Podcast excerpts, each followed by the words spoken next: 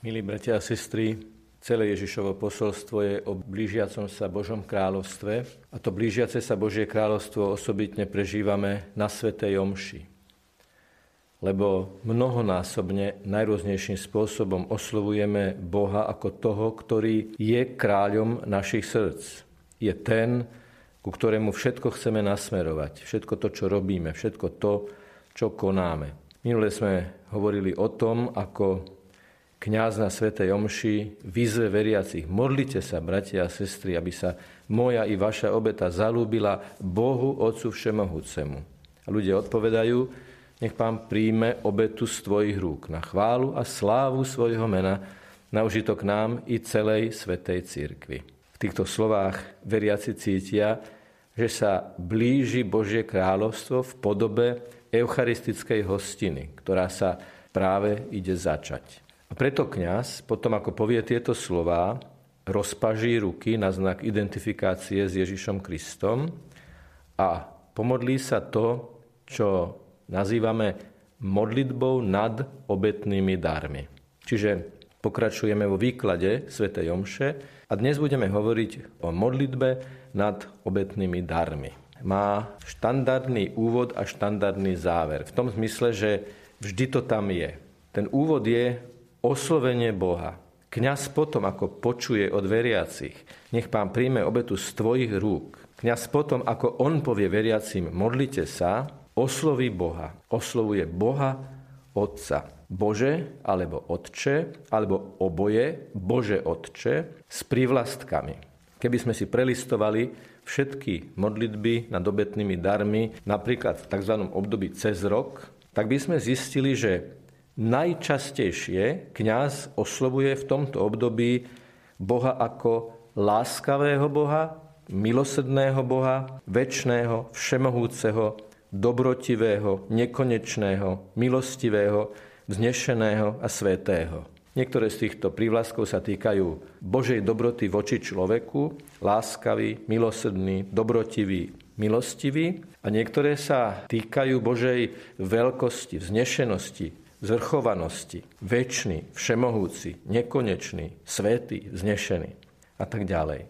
Je to veľmi silné oslovenie a je to také malé vyznanie viery v Božiu prítomnosť, pretože keď Boha oslovujeme, tak tým vyjadrujeme, vyznávame, že veríme, že slová, ktoré mu adresujeme, on počúva. Teda povedať Bože Otče s niektorým z týchto prívlastkov je o modlitbe, o rozhovore s Bohom, stále nad obetnými darmi. Druhou, vždy rovnakou časťou modlitby nad obetnými darmi sú posledné slová, o ktorých ešte budeme hovoriť: skrze Krista, nášho Pána. Vždy rovnakým spôsobom. A medzi týmto úvodom, začiatkom, oslovením a slovami skrze Krista, nášho Pána, je prosba alebo chvála alebo oboje. A to je vyjadrené väčšinou slovami príjmi. Nech Pán príjme obetu z tvojich rúk. A kňaz sa modlí: príjmi, Pane, obetné dary v najrôznejších variantách. Alebo je tam slovo prosby: daj, prosíme, alebo daj, alebo prosíme ťa. Alebo je tam vyjadrená chvála. Prosba sa týka väčšinou duchovného ovocia, ktoré má táto obeta priniesť. A súčasne zároveň môže obsahovať už spomínanú chválu alebo vďaku za tieto dary.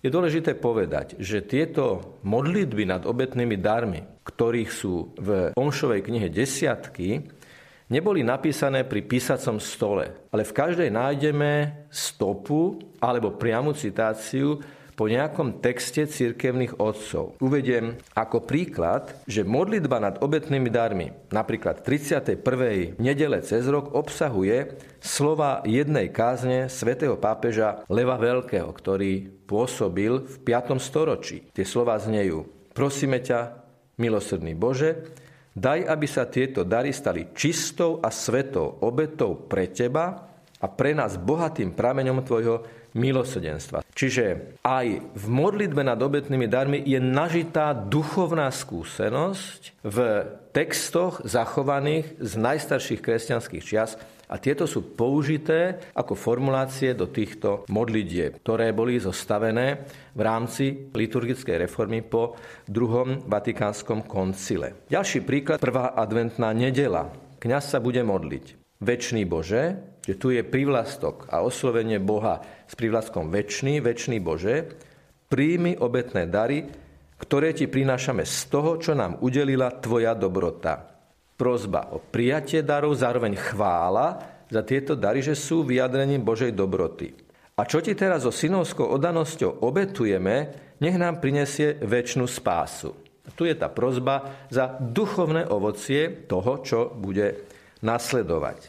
Ďalší príklad. Na Vianoce, na polnočnej svätej omši, modlitba nad obetnými darmi znie: Prosíme ťa, Bože, nech ti je milá naša vianočná obeta, aby sme touto tajomnou výmenou darov dosiahli účasť na božskom živote tvojho syna, v ktorom je naša ľudská prirodzenosť spojená s tvojim božstvom skrze Krista, nášho pána. Nie je tu použité slovo príjmi, ale nech ti je milá naša vianočná obeta, aby, a tam je potom tá prosba a zároveň chvála. No a celkom na záver je kristologický záver. Kňaz má rozpažené ruky na znak identifikácie s Kristom ako prostredníkom obety. S týmto gestom hlboko rezonuje práve ono skrze Krista, nášho pána.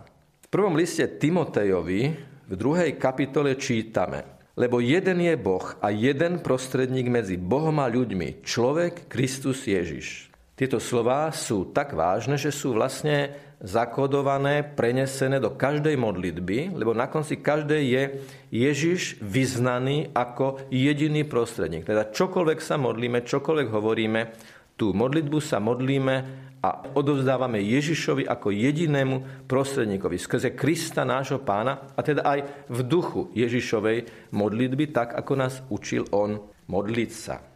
Už som povedal, že aké sú tie modlitby v cezročnom období.